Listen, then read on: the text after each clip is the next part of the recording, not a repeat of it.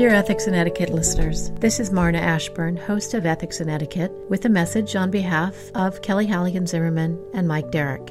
Today is September eleventh, twenty twenty-one, twenty years after the four coordinated terrorist attacks on the World Trade Centers, the Pentagon, and Shanksville, Pennsylvania took the lives of nearly three thousand people on American soil. We want to take a moment to reflect on that day and to remember all those we lost. We miss them and keep them in our hearts always. We also want to acknowledge the brave first responders, the firefighters and police officers who inspired us with their strong and selfless work during the crisis.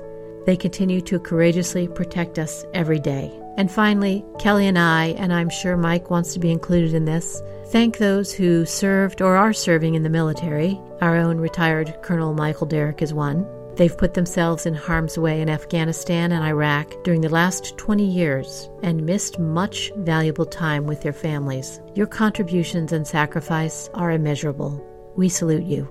The poet Wordsworth wrote, quote, "A deep distress hath humanized my soul," unquote. Immediately after the attacks, I recall how open, patient, kind, and compassionate Americans were with one another.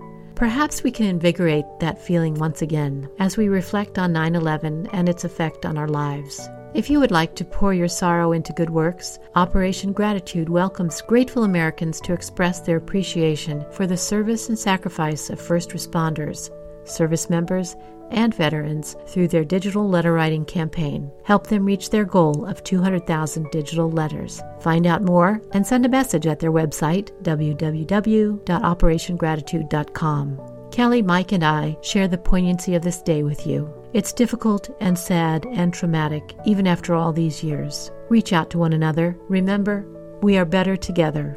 Take care, and God bless.